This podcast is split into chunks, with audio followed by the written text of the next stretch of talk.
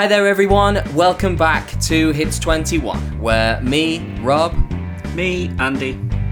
And me, Lizzie. all look back at every single UK number one of the 21st century, from January 2000 right through to the present day. If you want to get in touch with us, you can find us over on X, formerly known as Twitter. We are at Hits21UK. That is hat hat. That is at hits21uk, and you can email us too. Just send it on over to hits21podcast at gmail.com. Thank you so much for joining us again.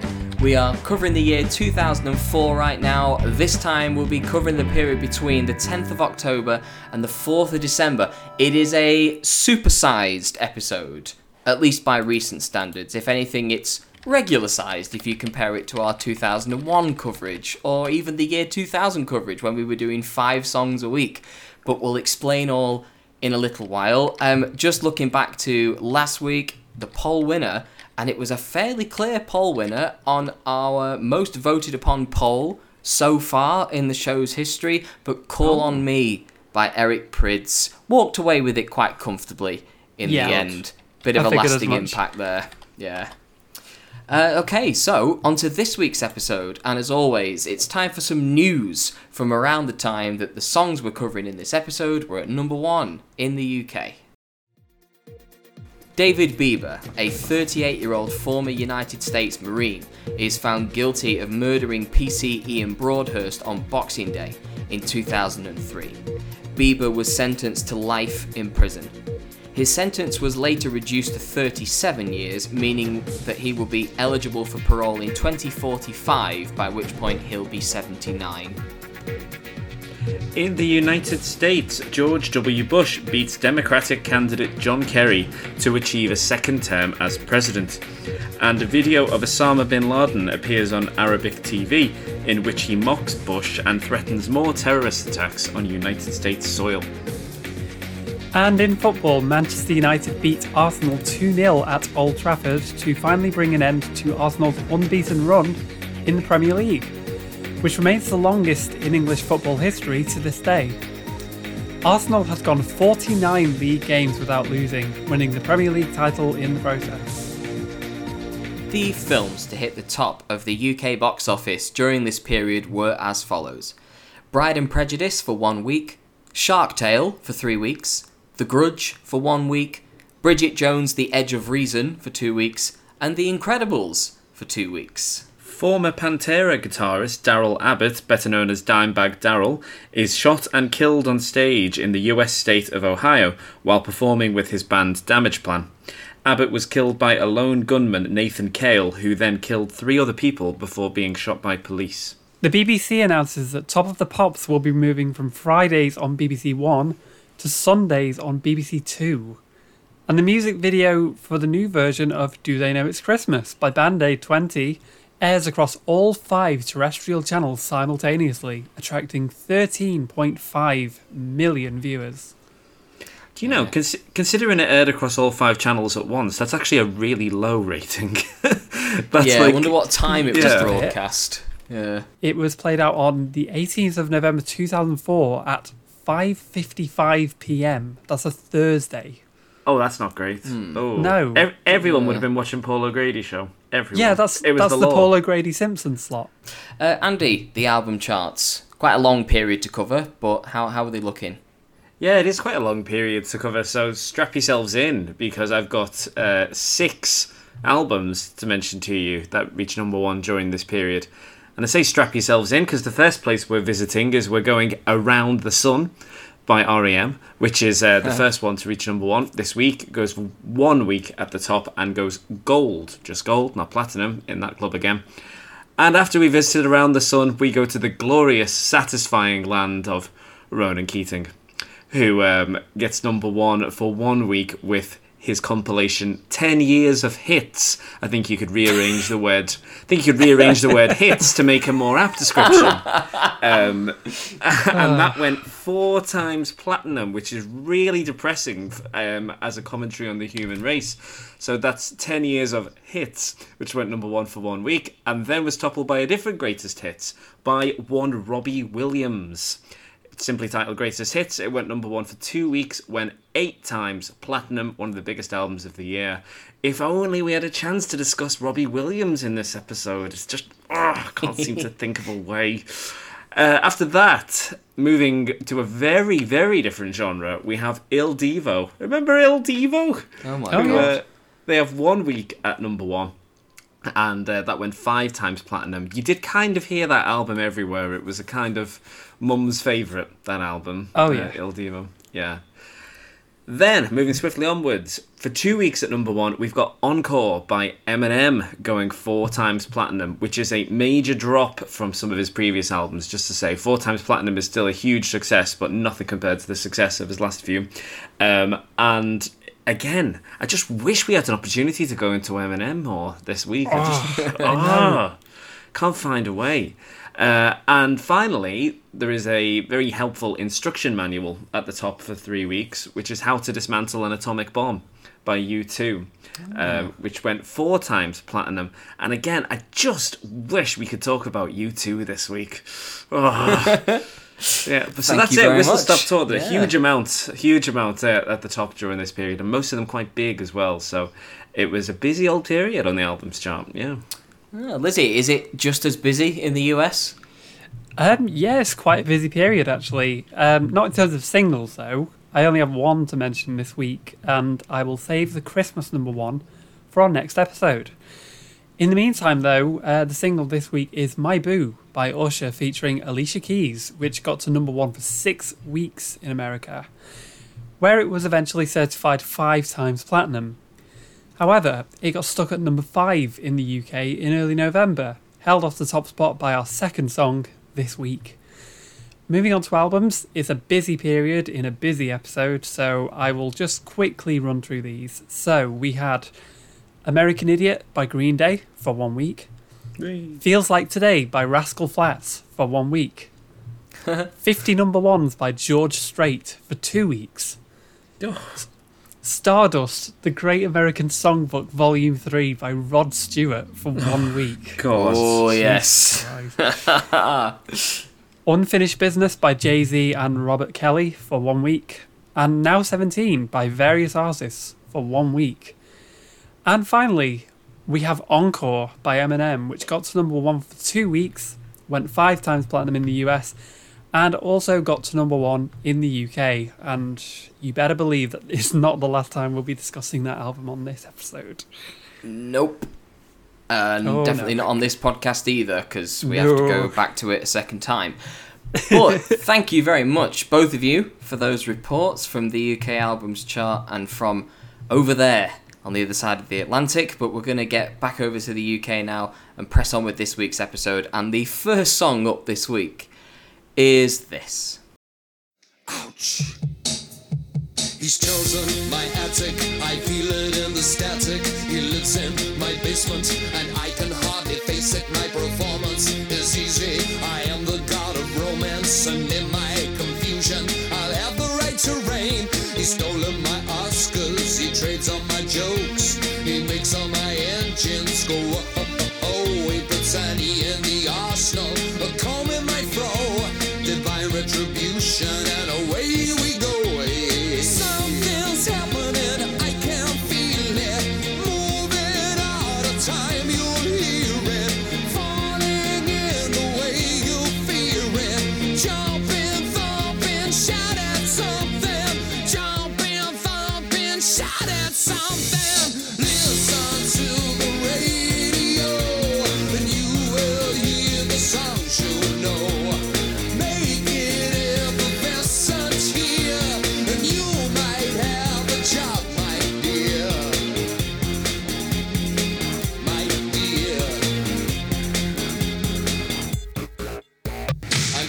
this is Radio by Robbie Williams.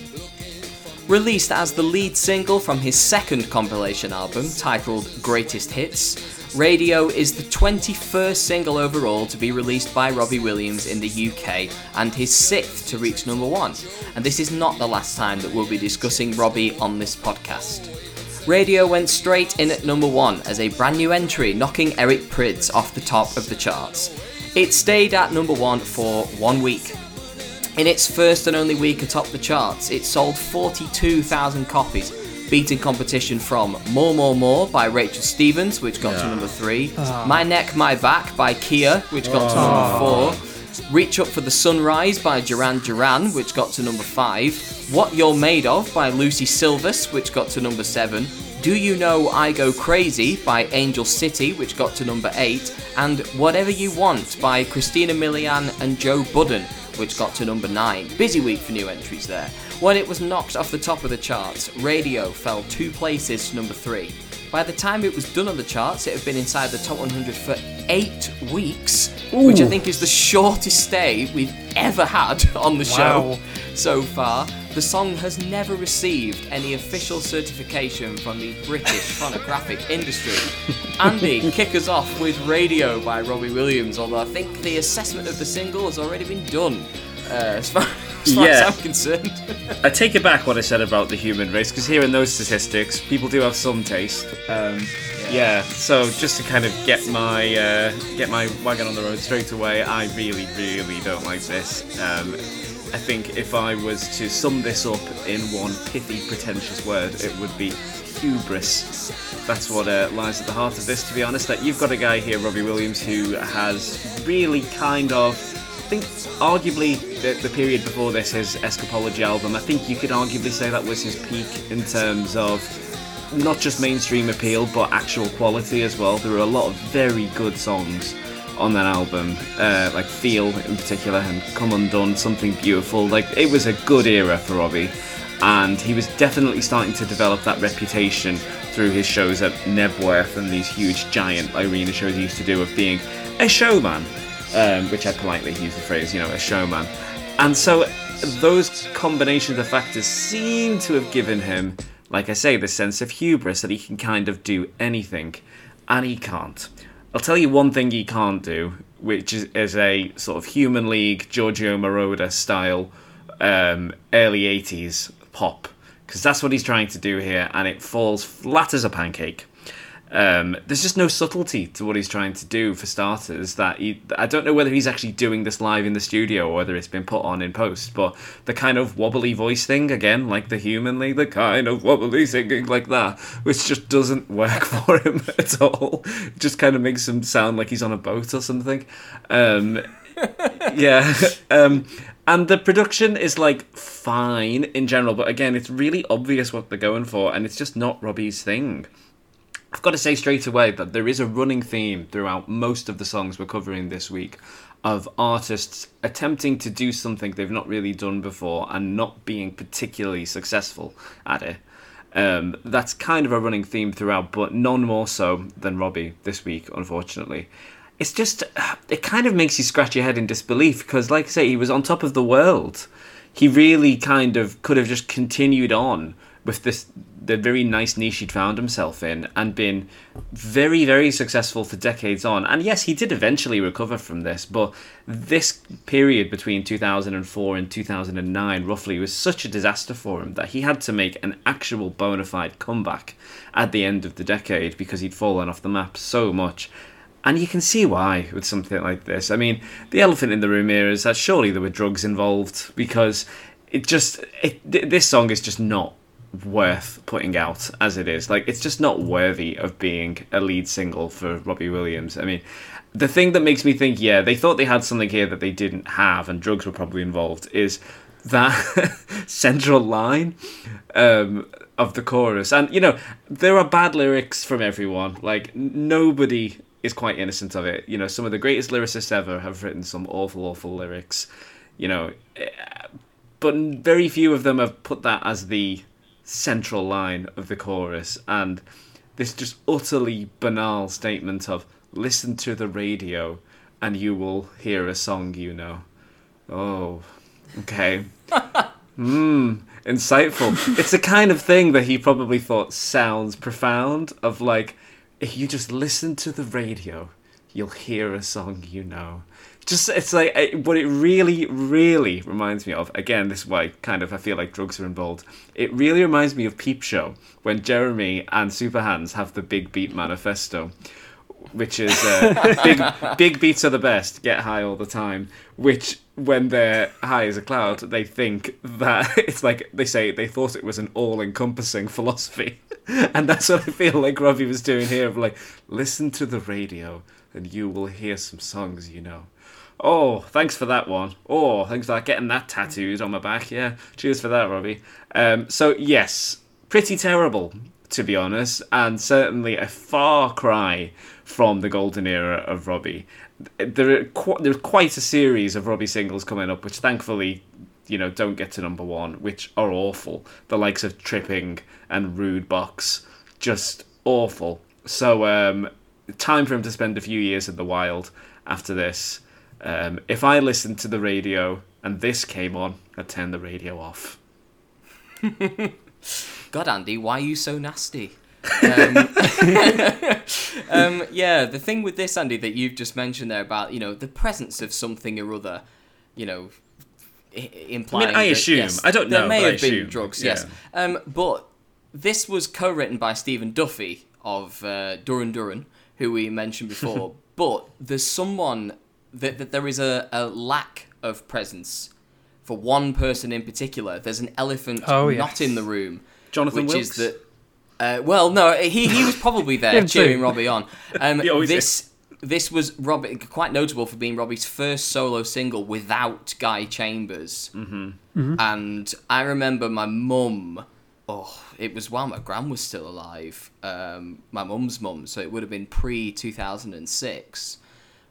Because I remember sitting in my grand's front room and Robbie's uh, one of Robbie's songs coming on the TV and going and her going, oh, he's not been the same without that guy Chambers. It's just because my mum was big on Take That, she was big on Robbie, but she could not get into this era. Intensive Care um, was the album. I don't think she bought this greatest hits to be honest because she already had um, all of his albums. Plus, uh, one of her workmates had managed to get hold of a copy of The Ego Was Landed, which I think was the one that was released in the US um, and that had like all of his best stuff on it up to that point as well. So she was she had her Robbie Phil, and when this came out, and she just went nah. Yeah, Guy Chambers is clearly the the thing that fine tunes Robbie's talents to make great pop. But um, the thing with this, you know that line from The Simpsons where Mrs. Krabappel is like, "Ha! It thinks it's people," and uh, when he's when she's referring to Santa's uh, Santa's little helper, like th- this, funnily enough, Andy was in my notes and it was in yours too, which is just the ha! It thinks it's the Human League.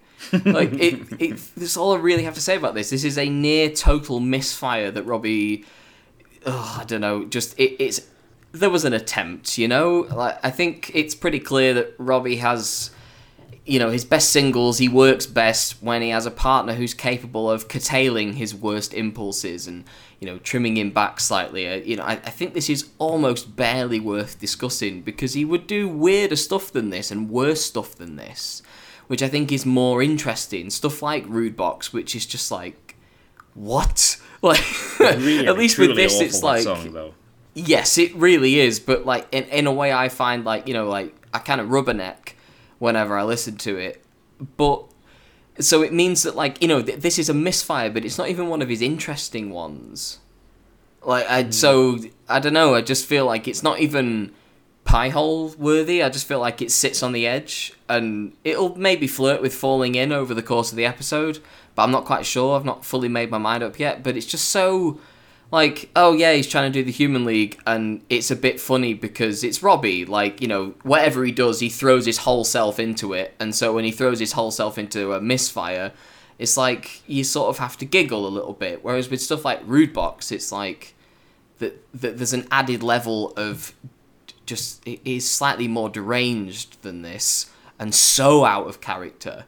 Where it's like with, with this it feels like um with radio, it's as if Robbie is. You can see what he's trying to do with radio, whereas with Rude Box, there's no other song that sounds like it, is there? Um, but just like you, Andy, I think that there is also a running theme through this episode, which is male musicians, perhaps under the influence of one intoxicant or another, pressing ahead with a bad idea because they're too powerful and too popular to have their ideas turned down when it Yeah. would have perhaps been better to do so Um, I think that yeah, this is not the biggest example in this episode of that kind of stuff. But like you were saying, Andy, it's this hubris thing where it's like I can do what I want and I'm just going to press ahead because I'm very drunk or very high right now and permanently mean- because I have to be.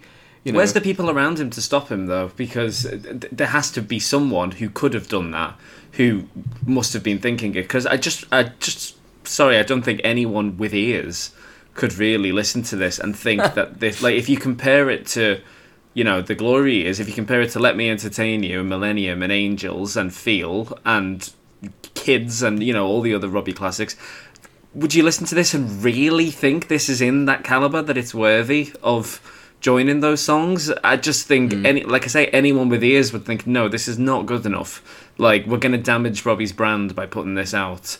Um, and so I have to conclude he just must be surrounded by yes men at this point who weren't going to stop Definitely. him from releasing this. Yeah. yeah. it feels a bit be here now in that sense, where Yes, it's just yeah. clearly be here now is. I mean, I like be here now more than most people, but I don't like it that much. You know, it's. I think it is just a product of about fifty blokes on cocaine going to a music, you know, going to a studio and getting all excited, and no one saying no about an idea that gets put forward. It's like this was born out of Williams writing the song's distinctive synth pop melody by, from the Wikipedia page, attempting and failing to play Harold F- uh, Faltermeyer's Axel F on a keyboard from memory. Oh. God.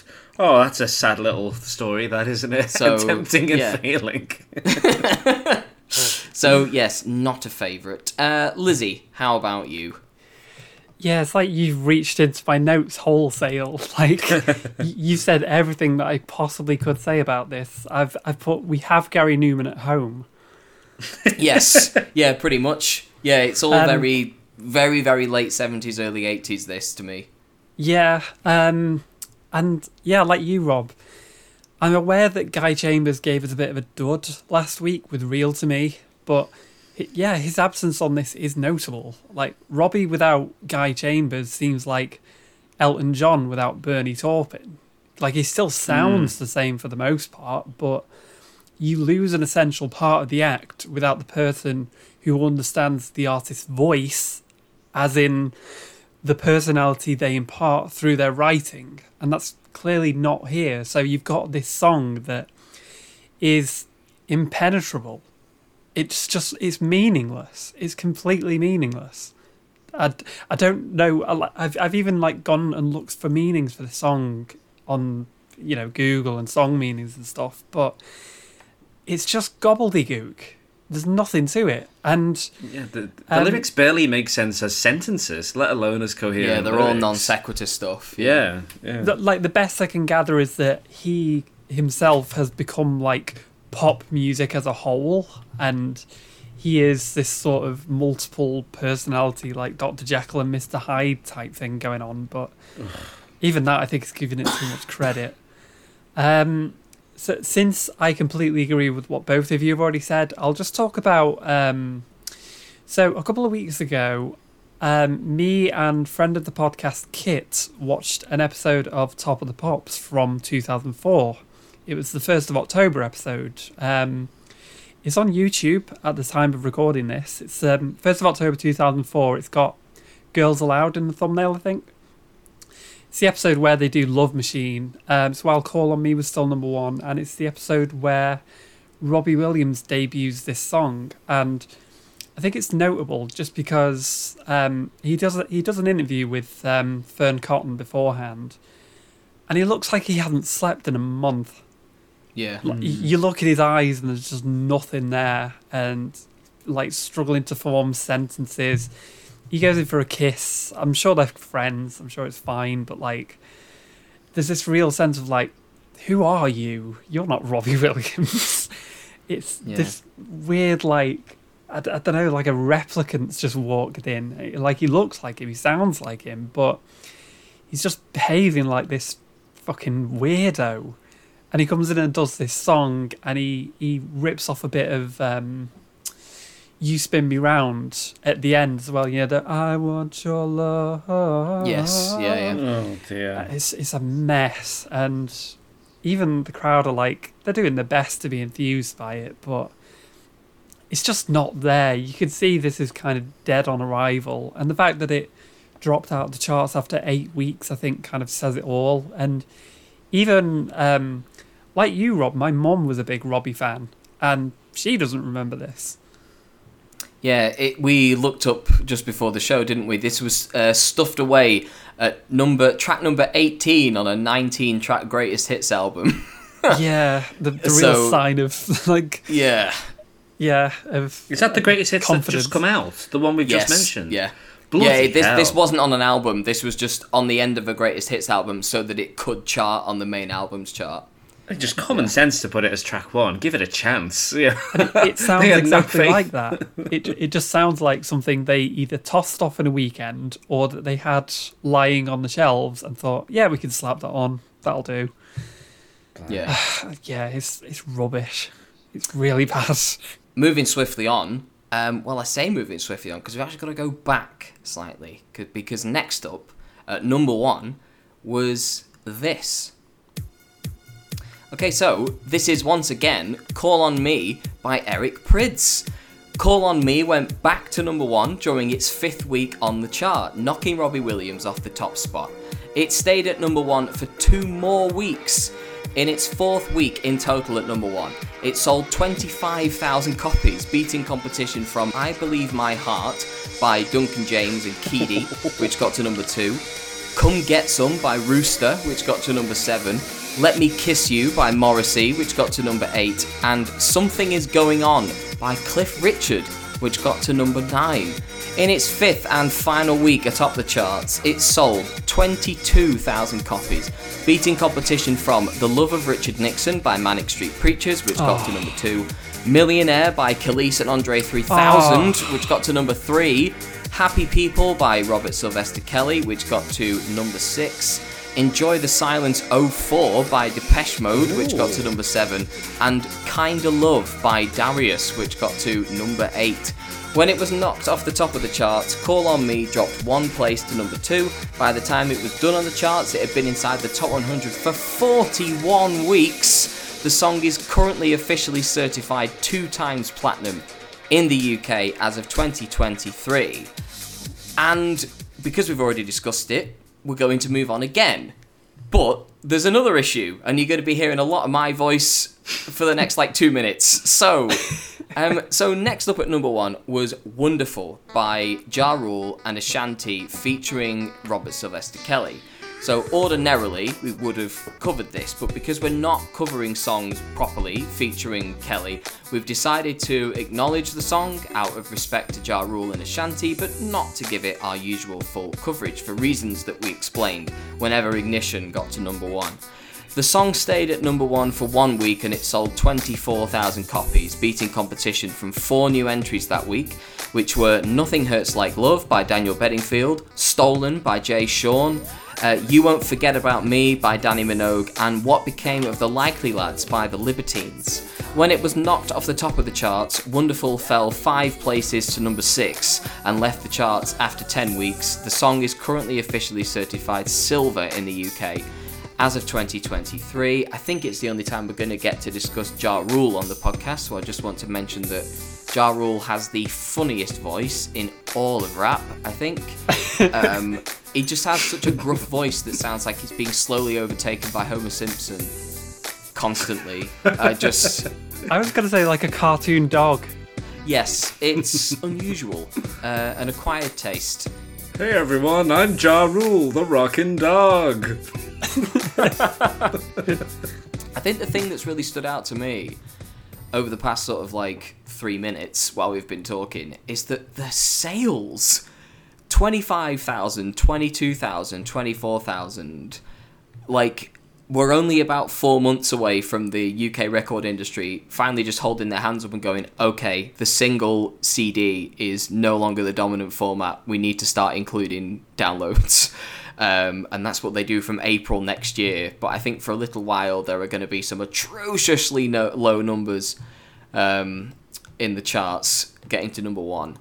But we're going to move on and we're going to play some more music. Yes, we like music, and I'm going to get to have a break.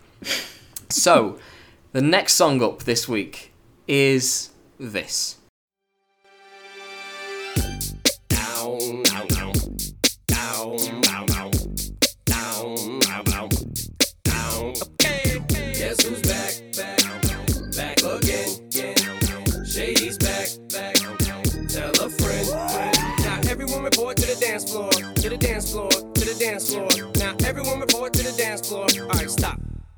Pajama time. Come here, little kitties, on my lap. Guess who's back with a brand new rap? And I don't mean rap as in a new case of child molestation accusation. No worries, Papa's got a brand new bag of toys. What else could I do to make noise? I done touched on everything but little boys. And that's not a stab at Michael, that's just a metaphor. I'm just psycho. I go a little bit crazy sometimes. I get a little bit out of control with my rhymes. Good God, Dick, do a little slide. Bend down, touch your toes, and just glide up the center of the dance floor. Like TP for my bunghole. And it's cool if you let one go. Nobody's gonna know who'd hear it. Give a little poot poot, it's okay. My CD just skipped, and everyone just heard you let one rip. Now I'm gonna make you dance, get your chance. Yeah, boy, shake that ass. Oops, I mean girl, girl, girl, girl. Girl, you know you're my world. Alright, now lose it. Just lose it. Go crazy. Oh baby, oh baby, baby. It's Friday and it's my day. Just to party all the way to Sunday, maybe till Monday. I don't know what day. Every day's just a holiday. Cruising on the freeway, feeling kinda breezy. Got the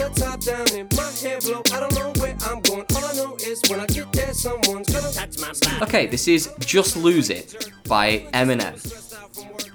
Released as the lead single from his fourth studio album titled Encore, Just Lose It is Eminem's 12th single overall to be released in the UK and his fifth to reach number one. And this is not the last time that we'll be discussing Marshall Mathers on this podcast. Just Lose It went straight in at number one as a brand new entry, knocking Ja Rule and Ashanti off the top of the charts. It stayed at number one for one week. In its first and only week atop the charts, it sold 63,000 copies, beating competition from Lose My Breath by Destiny's Child, Oh. which got to number two, My Prerogative by Britney Spears, which got to number three, Car Wash by Christina Aguilera and Missy Elliott, which got to number four, Confessions Part 2 by Usher, which got to number five, The Weekend by Michael Gray, which got to number seven, Oh. and DJ by Jamelia, which got to number 9. When it was knocked off the top of the charts, Just Lose It fell two places to number 3. By the time it was done on the charts, it had been inside the top 100 for 15 weeks. The song is currently officially certified platinum in the UK as of 2023. So, Lizzie, how do we feel about Just Lose It? It's rubbish, isn't it? Yes, I agree. I mean, what more is there to say about it? Like, it's it's a disaster. Like, the lyrics aren't funny, the flow's all over the place, the backing track's really irritating. I genuinely don't think this would be anywhere near the number one spot if not for A, the name attached to it, and B, the controversy generated by its music video. This is all it has. And it's just part of, I think we've mentioned before, like Eminem seems to have a formula where if he has a new album out, he'll put out the, the funny track first, then he'll put out like the serious track, and then he'll come back with, I don't know, a semi funny, semi serious track. And like, at this point, it is becoming a little bit too obvious. And I think, like, at the time, granted, I didn't know um, what Eminem was going through in terms of addiction, and it's obviously not even the worst part of it. Like, come like I think it's 2006, 2007, where he's on this TV interview and he just looks gone, which is it's really scary. Um, but again, I, I didn't know about that. I just kind of assumed that Eminem had kind of given up, like he'd done um, a, a self portrait Bob Dylan style thing where he didn't put out an intentionally bad song on an album of mixed results just to kind of get the pressure off because he's still at this point probably the biggest pop star in the world. Yeah, I'd say so. maybe, He's close. Maybe debatable, but yeah, he's definitely like top five. He's even top ten now. We're we're talking twenty years on, and you sort of look at lists of like the most popular musicians in the world. He's still up there, and it's kind of amazing that he ever recovered from this. Like, um, so just to give um, a kind of personal experience of this song, I was actually in New York when I first heard this. Oh wow. Right, okay. Yeah, so I went on holiday. Would have been, and yeah, end of October two thousand four. Um, it was a really nice time. Weather was quite nice. It was during Halloween, so I got to see a lot of people in Times Square in costumes. I, for some reason, bought a John Kerry badge, and someone in the street shouted at me saying, "You can't even vote," which was was true, but also unnecessary. Yeah, I went on a tour of Madison Square Garden. I think the main album I remember seeing on the billboard outside of the Big Virgin Megastore was American Idiot by Green Day, but this was also gaining a lot of traction. And I, I was actually, I think I was in the shop and I saw this video playing. And Ooh. I remember seeing it and thinking, I've outgrown Eminem. Yeah. And it's the maddest thing because you go back two years to like the Eminem show. I was all over that. I bought that album probably, if not day one, and like the weekend of. Like dragged my shop, dragged my dad to HMV to to buy it because, Hmm. yeah, I was big into Eminem. I liked the um, you know, the Marshall Mathers LP, the Slim Shady LP. Um, obviously played them with headphones on because if you know you've got parents present, you don't want them to be hearing tracks like Kim, for example. But yeah, I was big into Eminem, and ordinarily I would have been really excited. But I think by this point, given that I was into things like Kanye West and Twista and like Common now, this just seemed like kids stuff, and it's not at all because it's it's clearly not intended for a young audience, and it's like it's pretty tasteless, but it's just something so juvenile about it. And it's really hard to get on board with that when you're like 13 years old because that's like the cutoff point for I'm too old for this. I should be getting into more sophisticated or cool stuff. And this just wasn't it. I don't I did I don't think I knew anyone at school with this album. Or at least anyone who openly talked about it in the way they did the Eminem show, which was huge. Like everybody had that. Everybody listened to it. Everybody bought um, the Eight Mile soundtrack as well, and Lose Yourself. And with this, it's just gone. Like nobody has fond memories of this. I don't think. Yeah. A- a- apart from very specific Eminem fans who still really, really enjoy all the things he releases now, and say things like, and all like they they post memes that are like, there's this one little boy who's like cowering in fear while the soldier holds back loads of monsters, and the soldier holding back all the monsters is Eminem, who is protecting you from the monsters. Modern rappers, apparently. so, Oh jeez. yeah, Eminem protects me from modern rappers. I'm never growing up. Um, but yes, uh, Andy, how about you? Yeah, I mean, you put it very, very succinctly there, Lizzie. You've very much covered, you know, my feelings on it. To be honest, um, the, the thing is, like, I do have memories of this. You've got me thinking though, where they say no one has fond memories of it, and I do have memories of it existing and seeing the video, but they're so minor, they're so tangential. It's just like a thing I would have seen once, and that voice, the wah, wah, wah, wah, is like the only thing I really remember. And then you compare it to the likes of Without Me and Stan and Real Slim Shady and Lose Yourself, and you think, God, those were all like massive cultural moments for our hmm. generation. yeah. Like they were big, especially Stan and Without Me were both like huge. And Yeah. then you think this, I just barely even remember it existed. And I remember when I was first looking through the list of songs for 2004 that get number one, obviously Brian McFadden as well, but this I stopped on and was like, that got number one? Like, I, I barely remembered that song existed, and I was really surprised to hear it.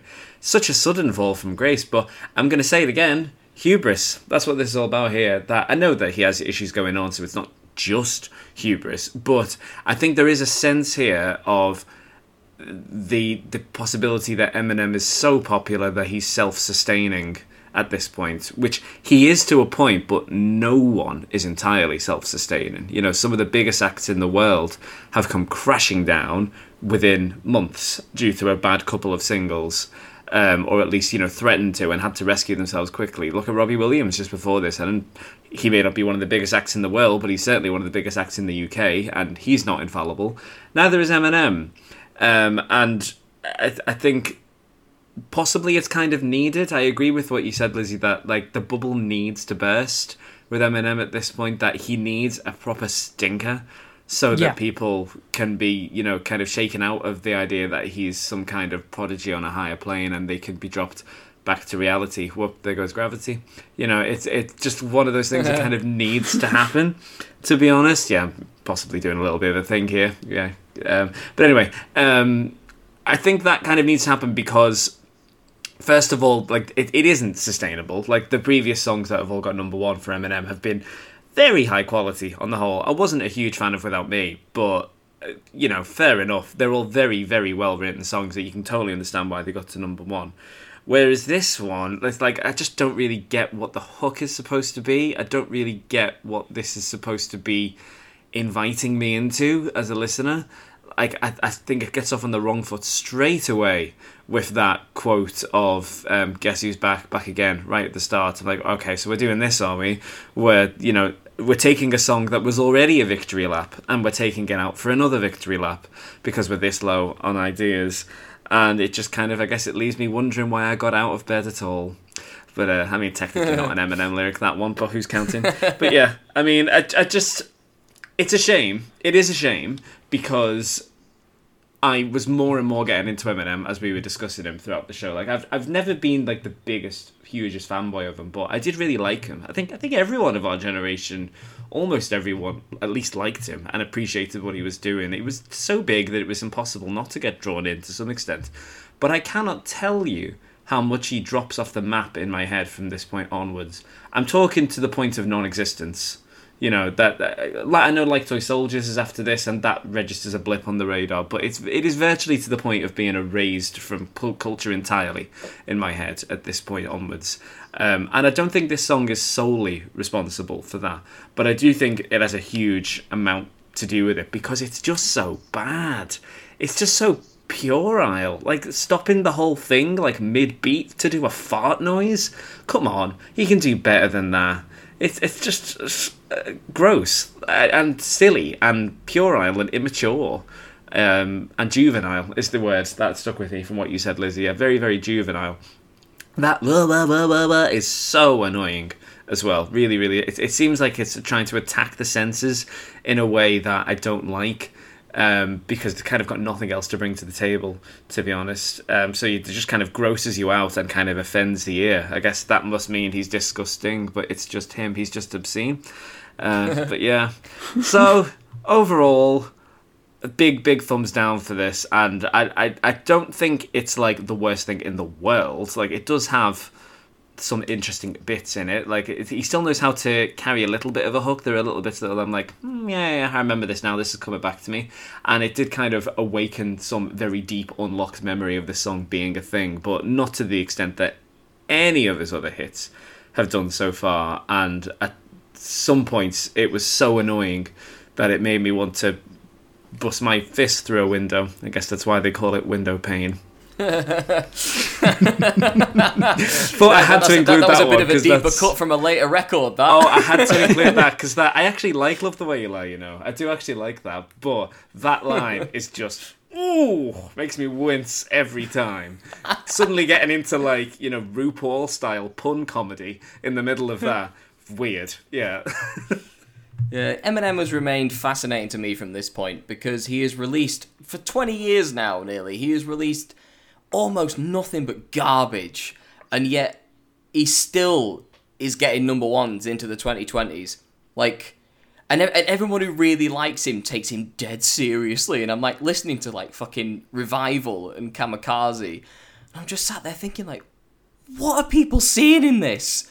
That they like you, you go on the YouTube videos for certain songs from later albums, and there's people commenting underneath saying saying things like, "Oh, God, this just just takes me back. We don't come to these songs to hear the songs. We come to feel the memories and stuff like this. And I'm just thinking, what are you seeing in this? Um, Worshipping at an altar, isn't it? It's, it it's is. Yeah, it's a bit reason. cultish. It's gone a bit that way with Kanye in recent years, where as much as I really like Donda, I think um, Ye was a little below his usual standards, and Jesus is King was definitely below his usual standards. And I actually, maybe slightly controversially, think that the life of Pablo is. v- There's like a third of it is pr- is really good, and then the rest of it is basically like a glorified mixtape that doesn't sound finished. And there's a lot of people who are just so so devoted to him that nothing he can do is wrong. And I feel like it's a similar thing with Eminem. Um, with Just Lose It though, this feels like the beginning point for like where I jump off. It's kind of hard to know where to start with this. You know, we, we have alluded to it on the podcast in the past, but this is where I get off the Eminem ride. You know, relapses all right, but everything else that he's done, everything else about his career after this point is a struggle to me, a real struggle. Um, I like Toy Soldiers, uh, which we'll discuss next year. Um, I'll make my case for that. But the thing with this is, it this isn't even the worst thing on Encore. Like you know, No. Encore is a record that's one third pretty good, one third meh, and then one third just stuff like this, the most obnoxious, like lazy bullshit you've ever heard from someone who would be in the conversation as being like a genuine great. Like Encore hmm. starts off completely fine, like a little below his usual standards up to that point, but all the six songs, you know, standard Eminem stuff, and then Jesus Christ, after that it's like a black hole opens up and this is in it. Like, you know, just as an aside, there are probably some people listening out there who are probably wondering how could Eminem go from Lose Yourself to this in the space of 18 months? And apart from the Vicodin and Valium that he was mainlining by this point, basically, I think D12 is the answer. Especially my band. Oh god, yeah. my band and it is like it's just lose it is like a my band part two similar tempo similar atmosphere really silly stupid lyrics alongside a silly stupid juvenile music video they did a song for the longest yard film that was called my balls with a z and it just yeah. So you know mm-hmm. don't get me wrong on previous records on very rare occasions m would drop a clanger. And it's not like his first three albums are totally perfect. You know sometimes his targets were a little easy or a little strange. Like we talked about him going after moby for some odd reason on without me but that's because you know like you could balance it out because he often did balance it out with you know really erudite sharp observations on pop culture and society to balance it all out. You know whether it was about celebrity culture or american society or what have you. You know you got the sense that he was a, a bit of an outsider who had somehow managed to break into a fancy party and was smashing glasses and flipping tables. Because even when he wasn't on his a game it felt like he had something to say you know, he always wanted to make sure it was said in a way that was emotionally urgent as well. Um, his first three albums are great in my book, um, and at worst, you know, they, they at least come from a point of sincerity. Um, I will say, like I said before, that I will be probably making a very strong case for Like Toy Soldiers because it's part of that third of Encore that's the sound of Eminem realizing that he's changed and realizing he's now become part of the system, analyzing what that means, questioning his identity now in rap, you know, that sort of thing. But then there's the other two thirds of the album, and this is where this comes from. And it's the product of a guy, I think, who has said everything that he wants to say, is really wired on pills, and is deciding that he's just going to have a laugh. Like, but I don't get what the joke is here. Like, the. From what I can just about work out from the lyrics, the joke seems to be Michael Jackson touched kids, but I haven't done that and that seems to be it over and over and over again in various different ways. And it's like watching a south park episode that hasn't aged very well. You know south park has always been hit and miss for me. Um, when it hits i think it's brilliant but when it misses jesus christ. And eminem has produced a, a south park kind of miss here. Unfunny and annoying. And it really is worth stressing again that eminem like you were saying lizzie is out of his mind on painkillers at this point. He's like he's living on Vicodin and Valium, and he's wired permanently, and then he's knocking back sleeping tablets to get like three hours of sleep a night. And then apparently, like Michael Jackson did in a later point of his life, he was waking up at two or three in the morning asking for more painkillers, more Vicodin, you know, more sleeping tablets, more opiates, you know, that sort of thing.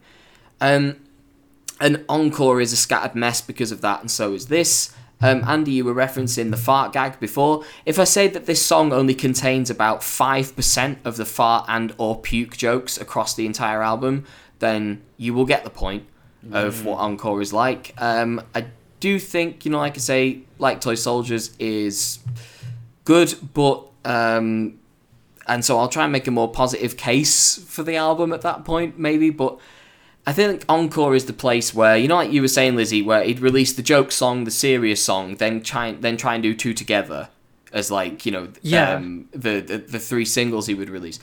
Encore is the place where I think Eminem's two personalities, Shady and Marshall, they kind of split, and then he beats them both to death, and then he replaces them with these like weird clones. Because from this point on, you can just about see the resemblance to the older records, but something's off, something's wrong. Like he always knew how to balance comical stuff with more serious stuff in the past, but on Encore, the songs are rarely both simultaneously. It's like he gives sections to more serious stuff and sections to more jokey stuff. But it means that you know you get songs like Toy Soldiers and Mockingbird, and it's not my favorite, but Mosh, you know, is at least trying to say something there, and Yellow Brick Road. But then you get Just Lose It and Ass Like That and Puke and Big Weenie and fucking my first single, the so-called funny songs that just grate on me so much. And I think Eminem still has the technical smarts, but he has none of the energy, none of the hunger, but all of the Vicodin in the USA, like running through his veins.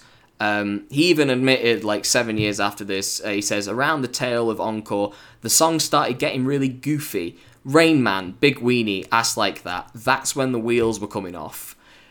And I think that's why there's more actual screams in this song than lyrics worth listening to. Um, I was actually looking this up, and M has admitted to taking over 50 Valium on some days and 30 Vicodin, which, like, God, like, we're not far away from his overdose in 2007, where he nearly dies. And and and I think this is a slightly worse example than radio of a pop star pressing ahead with a bad idea because he's got too much money, too much power, and nobody is saying, "Are you sure?" Like, there's nobody checking with him. Even Dre appears in the song and the video, and is he seems completely fine with the content of it. Yeah. Uh, Like, he gets involved in one of the jokes, and it's like a, a whole gay panic thing, which again, this song is full of the the gay panic jokes. Like, I just don't. I find this all very. I find it all very cringeworthy. And, you know, I, I give him props a bit for, you know, still managing to be Eminem with his, you know, rapid fire staccato flow uh, and that sort of thing. But yeah, this is poor. And this is the point where, with one brief stop with Light Toy Soldiers, this is where I jump off the ride pretty, pretty firmly. I have gone through all of Eminem's albums numerous times over the years, and or he does better ones from this point. Relapse is listenable, but yeah, this. Uh, I mean, we'll come back to him a lot, and we'll talk about songs like River when we get there. Um, but yeah, this is shit, um, and that's not a joke about like the toilet humor in the song. Speak. I mean, speaking of shit and toilet humor, um, would you say this is as bad a comeback single as "Lift Yourself," Rob?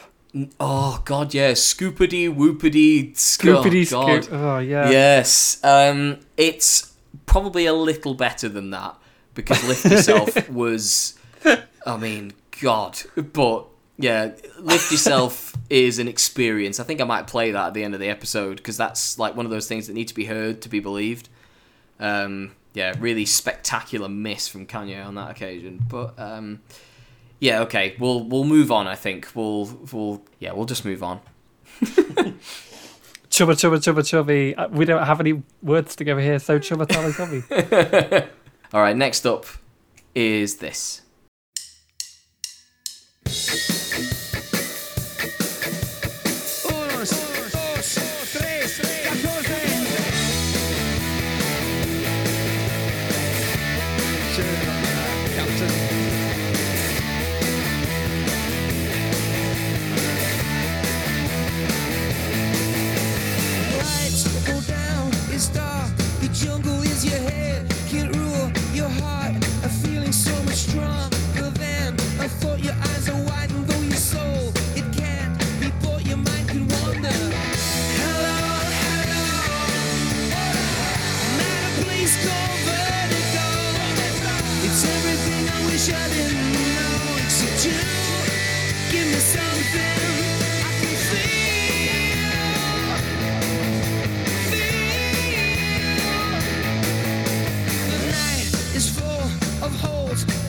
Dripping sky of ink with gold. They twinkle as the boys play rock and roll. They know that they can't dance. At least they know I can stand the beats. I'm asking for the check. Girl with crimson nails is Jesus round her neck. Swing into the music. Swing into the music. Oh, oh, oh. Okay, this is Vertigo by U2. Released as the lead single from the band's 11th studio album titled How to Dismantle an Atomic Bomb, Vertigo is U2's 38th single overall to be released in the UK and their fifth to reach number one, or their sixth if you count LMC versus U2. And this is not the last time that we'll be discussing them on this podcast either. Vertigo went straight in at number one as a brand new entry, knocking Eminem off the top of the charts. It stayed at number one for one week. In its first and only week atop the charts, it sold 52,000 copies, beating competition from Curtain Falls by Blue, which got to number 4, and Out of the Blue by Delta Goodrem, which got to number 9. When it was knocked off the top of the charts, Vertigo fell six places to number 7. By the time it was done on the charts, it had been inside the top 100 for 19 weeks. The song is currently officially certified silver in the UK as of 2023. So, Andy, Vertigo, let's hear it. Yeah, I'm gonna be honest. I have not got a huge amount on this one. To me, this is if I could pick the most average song ever written, it would probably be this. To be honest, um, that it's just very, very bland, very bland, um, and it, it's kind of a running joke in our ha- household of like a boring song to just break out into. to be honest. Um, I, I, I don't know what it is about U2. We're thinking about it, actually. We've only discussed U2 once, haven't we? So I don't know Yeah. how clearly I've put this across, but I really do find them quite tiresome. There's three or four songs I like by U2, but none of them would really go beyond I will leave it on if it comes on. You know, if I listen to the radio, I might hear a song I know with U2. It wouldn't really go any further than that. um, that wasn't a planned scripted joke, by the way. I'm not going to keep up these references. Anyway, um, but yes, with this, it's like it's fine, but there's just something passive about U2. Something that's like it will never ever shock me. It will never offend me. It will never excite me. It just is. It's it's not nothing. It's something. But that's all it is. It's just a thing, and that's what I think about this song. To be honest, that I mean, it's got its little moments of interest, like the Uno dos tres catorce thing. What's that about? That's a bit strange. Um, but overall, like the production is really tinny, and um, it's just kind of it's really brief. It feels like it's over before it started. To be honest, um, it's kind of just very straight down the line stadium rock for everyone at home. Um, and that really is all I've got to say about it, to be honest, because I think I would be undermining my opinion of the song to keep going, because really I cannot emphasize enough how average this is to me. Um, I couldn't understand why it got to number one. I can't, but um, that doesn't mean it's a good thing. I think it's the epitome of mainstream bland, what can laughingly be called rock music, uh, making it to number one. So yes, um, not completely condemnatory, but I, there is a genuine chance I may never think about this song ever again. Well, Lizzie, how about you? Well, actually, Andy, it's deceptively simple. That riff, you can think, oh yeah, another rock song. It doesn't become great the first time you hear it, it becomes great the thousandth time you hear it. And that's true of a lot of rock riffs. So we have to get the density of exposure for that to be a hit. And they Are you saying that. I need to listen to this a thousand times because you're onto a real loser there if that's what I'm expected to do? yeah, there's there's right. There's nothing in U2's catalog that sounds remotely like Vertigo. It's completely fresh. Vertigo is actually quite a gem, contrary to what you say, and it's very new. And there are beautiful little moments in there, but they're subtle. Not my words, the words of Bono. Um, right. I was really wondering where this was going there because I was like, have I misjudged this entirely? No, um, I had to find something to say because this is just advert music. yes. yes. like I I really sort of balk at people who talk to me about adverts. They don't do it very often, but when they do, it's like, why are you? Like why why have you thought of this as a thing that would be interesting to talk about? It's an advert. It's to sell you something, and the way this is constructed, it is purely just like. Yeah, it, well, it's from an iPod advert, but I was gonna say it sounds well like the new Toyota Rav Four with two horsepower engine. Like, I don't care. I just don't care. uh, but like, I don't have anything to really say too negatively about it, unlike you know just lose it and radio, because there's nothing truly horrific other than the the Uno dos tres catorce intro. But yeah, there's just nothing great either. It is kind of rock by numbers and I don't know who needs that in 2004. It's just it just kind of exists, and I don't hate it, but I don't have anything to say about it either.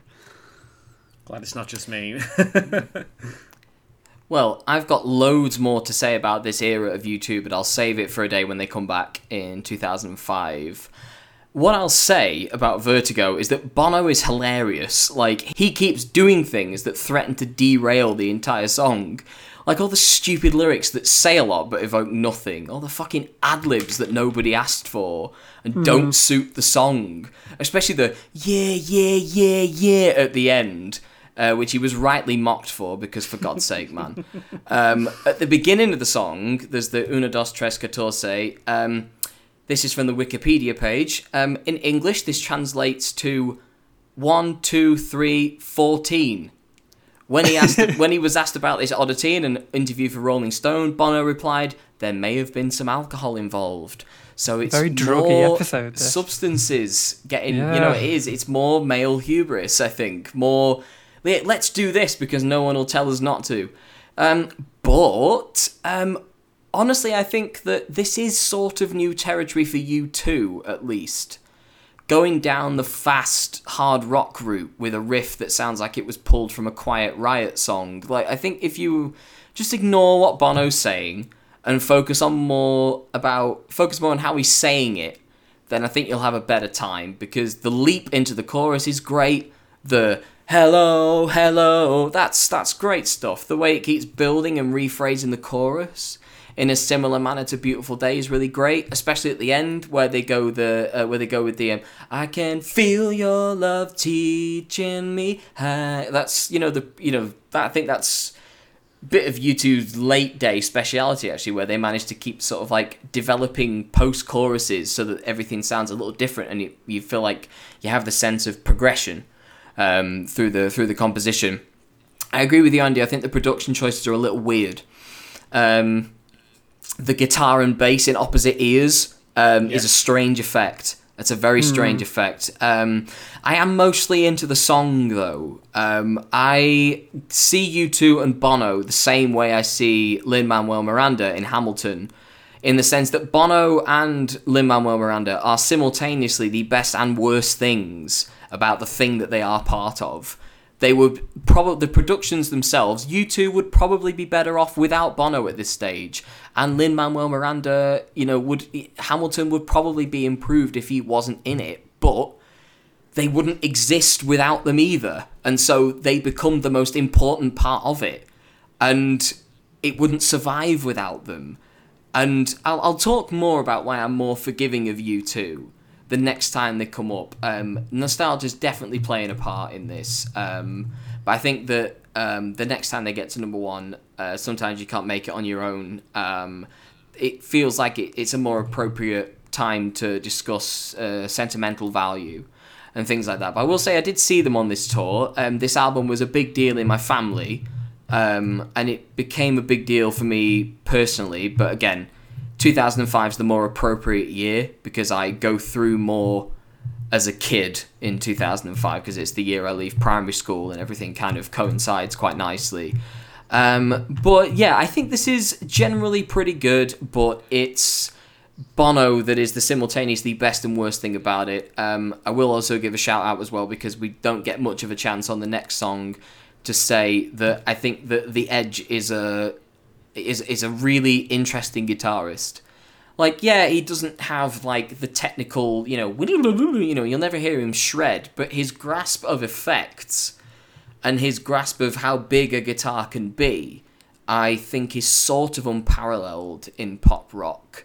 Um, just in terms of how you can make something that sounds sparse fill so much space and decorate the song so beautifully. I think his best moments in this, away from the lead riff, come in the verses, the more kind of ambient, clean tones that kind of sparkle like like little stars in the mix. Um, you know, this kind of like grungy. You know, you've got some lovely tones going on from the edge and the cleaner bits.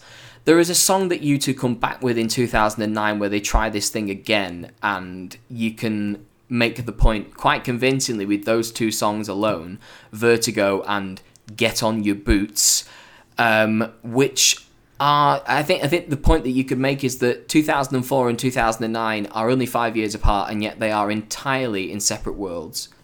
Just entirely in separate worlds. So much changes between now and 2009 that when U2 come back with something like this, like it's what are you doing guys? Like it's the first time i think U2 really do not sound current when they come back with no line on the horizon. That's the first time i think where they really start to sound their age um, and the fact that they can't keep up with uh, with recent and current trends.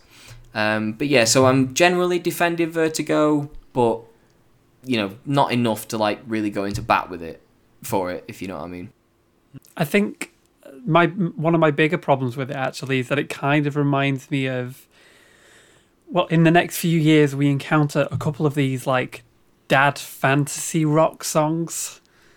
Oh yes. um, there's, Yeah. there's one prime example next year and there's another one in 2009 which is considerably worse.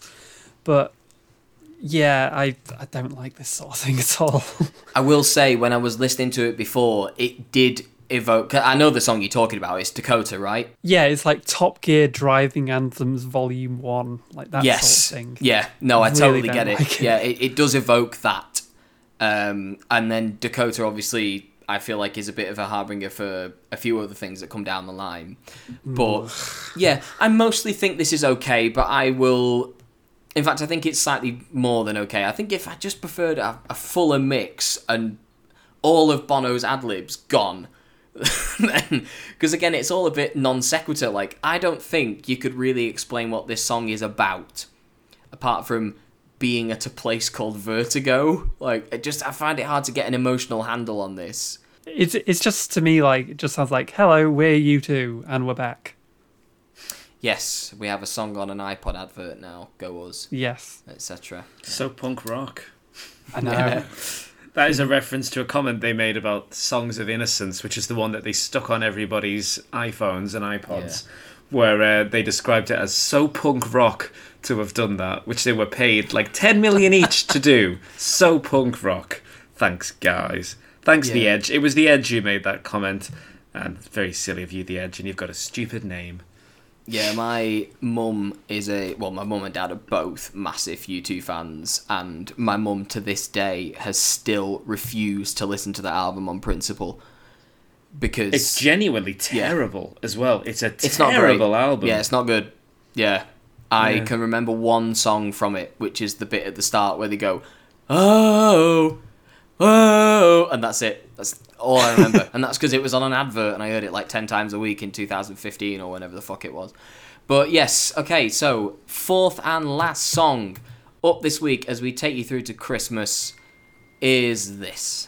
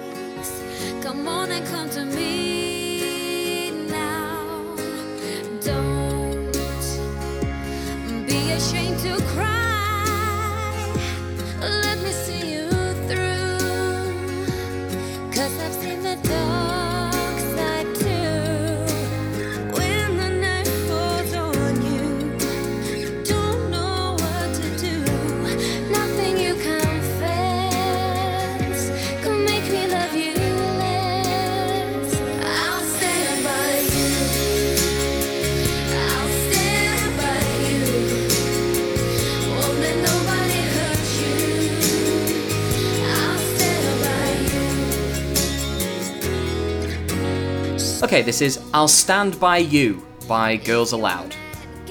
Released as the third single from the group's second studio album titled What Will the Neighbours Say, I'll Stand By You is Girls Aloud's seventh single overall to be released in the UK and their second to reach number one.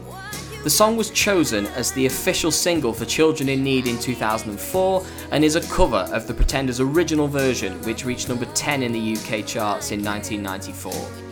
I'll Stand By You went straight in at number 1 as a brand new entry, knocking U2 off the top of the charts. It stayed at number 1 for two weeks. In its first week atop the charts, it sold 58,000 copies, beating competition from If There's Any Justice by Lemar, which got to Ah. number 3. What You Waiting For by Gwen Stefani, which got to number ah. 4.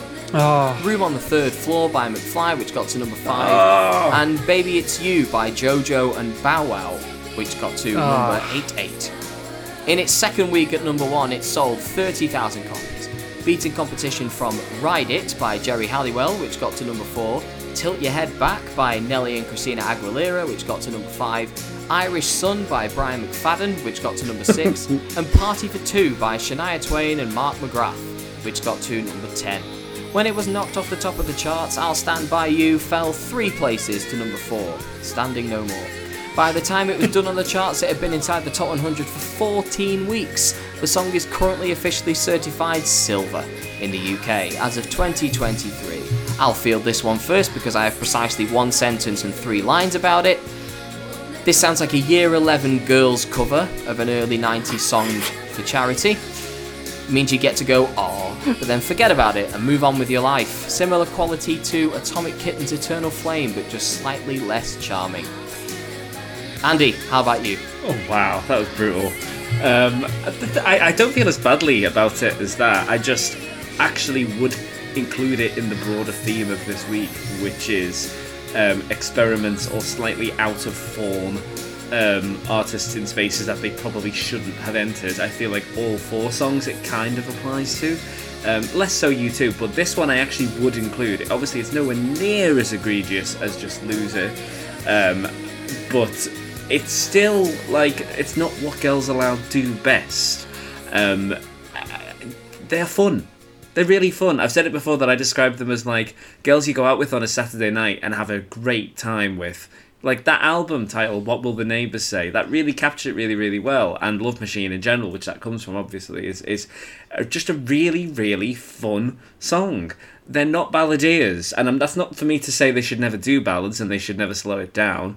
But it's definitely not their forte, and so it's a little bit frustrating, to say the very least, that Love Machine and biology and sexy no no no and no good advice and something kind of ooh and the list goes on and on and on that all of these don't get number one. But this does because it's just not very representative of them.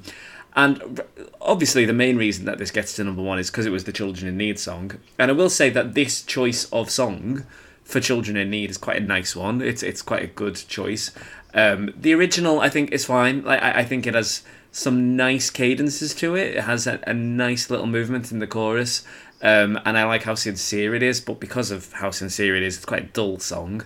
Um, it doesn't suit Girls Aloud one bit. I think the production really doesn't help them as well. I totally get what you mean, Rob, about it sounding like a year nine group of girls like singing this in a performing arts festival or something because it, it they just left to the wolves. They really are. Like there's almost no reverb on them at all for some reason. It's just their voices sitting alone in this huge production. Um, it's a very odd stylistic choice that they just sound so small and they just don't sound powerful at all. Even in the bits that need them to sound big, like the when the nights fall down, like that bit, it's just they're just not given any help uh, by the mixing on their voices at all, which really distracts. Um, but like I say, I don't like hate this. I think it's really like low down on Girls Aloud singles, so it's it very frustrating that this gets to number one when so many absolute classics don't.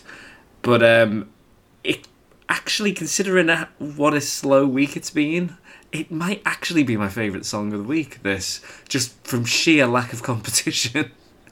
um, so yeah, yeah, it's it's fine, but uh, God, I wish we were talking about other Girls Aloud songs. I will say, just on that, on you know the the kind of competition we've had this week, I think this episode and the last, I think for me represent probably the weakest few months that we've ever been through on the show so far. Like these last few months, if you include my place, um, Real to Me by Brian McFadden, obviously, and then you've got Just Loser, Vertigo, and this.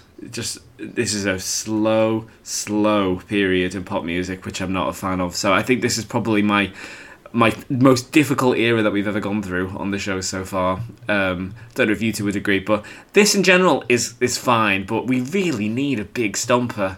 Come on, give us something good. yeah. Yeah, I think just on what you've said there, actually, I think that 2004 single sales have dropped an almighty amount, and it's because people are downloading songs now, and it mean, but the uh, charts aren't. They're still not accepting downloads as like legal tender. Uh, if you uh, want to quote Michael McIntyre for some fucking reason from 13 years ago, um, like, um, but I do think that there is a a bit of a hmm, should we say this is a lull in terms of sales, and it's also a lull in terms of like material to go off as well. I think that like the end of 2004, beginning of 2005 is basically a big kind of like wake up call where it's like something needs to happen. But there needs to be a new wave of pop. You know, something new needs to happen, and I think this is why the X Factor managed to pitch itself so successfully. Because it was like, here's the new thing that you've all been waiting for, and it's like it wasn't, but like you We're know, definitely it- waiting for it- something. We really are. yeah. Yes, it, it could masquerade as something because in the first few weeks of 2005, you also get loads of Elvis songs getting to number one with like Mm. 20,000 sales because they just get re released. Like, we have to cover Elvis three times in two episodes. Can't because wait for Elvis week. yeah, and it, I mean, you know, they're decent songs and everything. It's Elvis, you know, but like, it's songs from 50 years ago or 40 years ago at that point uh, you know, refilling the charts again because nobody's nobody's buying physical singles, and then things get back to normal when finally the UK charts sort of acknowledge, like, okay, fine, we'll just let downloads be counted, because there needed to be something to shake it up, and ringtones are a thing that are going to have a big impact next year as well. Um, ringtones and downloads are the future for this little period of pop, and I think that we're just on the cusp of it. I think there is a similarly, we've talked about this before, Andy, there is a similar lull period in 2008 where it's like something new needs to come along, something new needs to happen. Like we've had four or five, you know, we've had four or five years of the X Factor dominating everything and giving us all these artists and stuff. Where's the new stuff coming from? And the new stuff arrives, and I, in my opinion, everybody learns the wrong lessons from it. But 2008, the end of 2004 and the end of 2008 are similarly like, well, come on, you know, like, what have you got to offer? Is anything happening? Is this it now? Are we just supposed to be bored forever? But, Yeah. um, I, I think there's so Yeah. many songs in these last few weeks that I just really can't believe how little competition there must be if this stuff is getting to number one. I mean, particularly Brian McFadden last week, but I mean, I would probably say the same of this. I would certainly say the same of Radio, um, considering that only stayed in the chart for nine weeks as well. Like, it just feels like if things were firing on all cylinders in general, these songs would be wiped off the map. Nothing we've discussed this week would have got number one. if we had a year of the quality of 2000 or 2002. Like, we just would not have these songs in the mix at all. They'd be footnotes in Rob's little bits at the start of each song, and that would be all.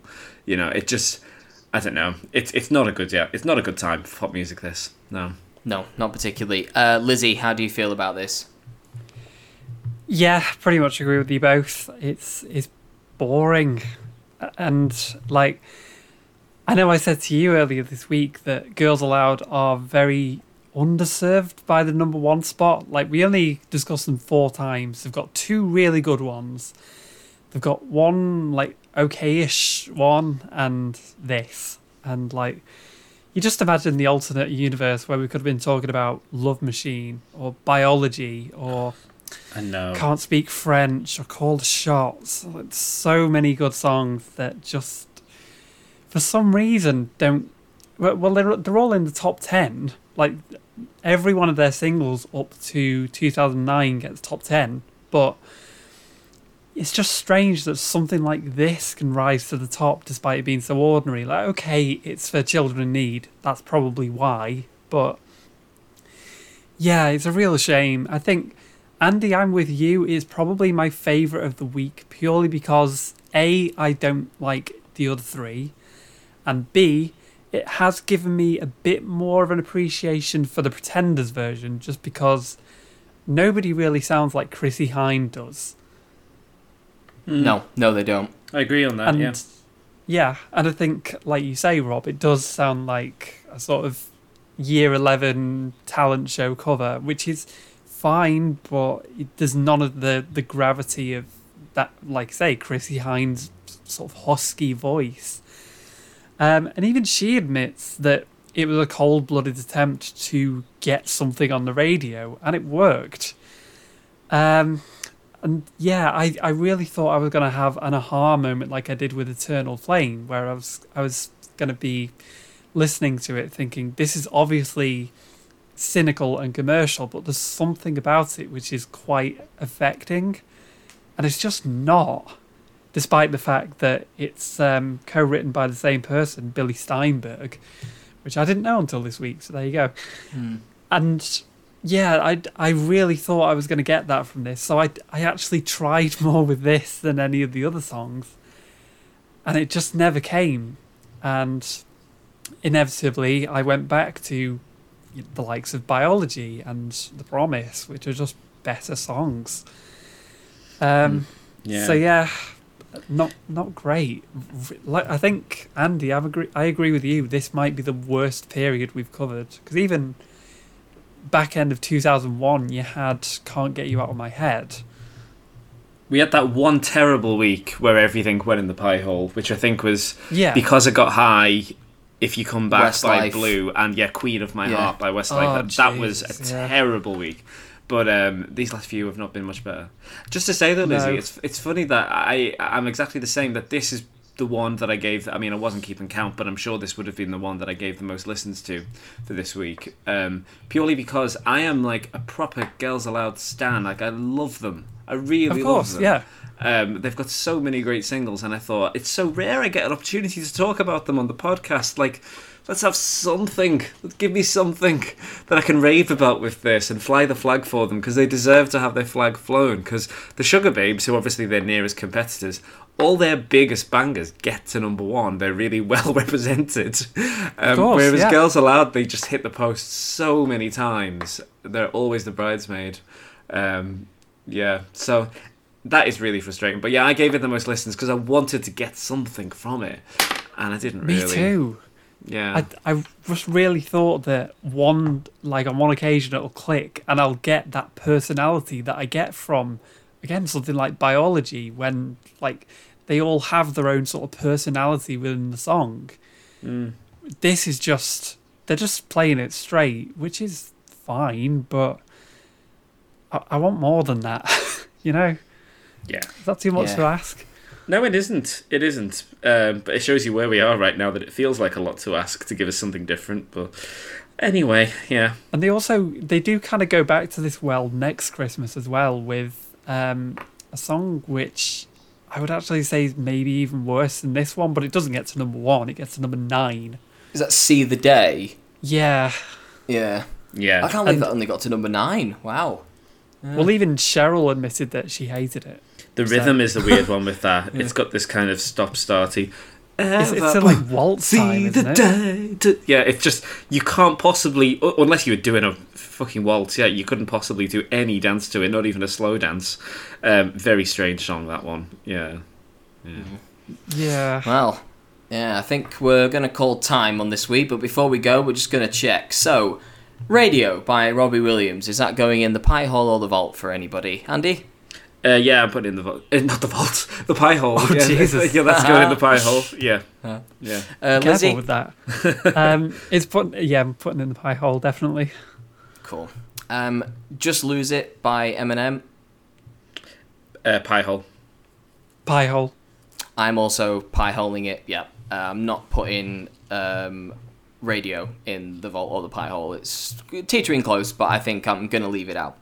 Um, Vertigo by U2. That's not going anywhere for me. Andy, No, no. Solid five.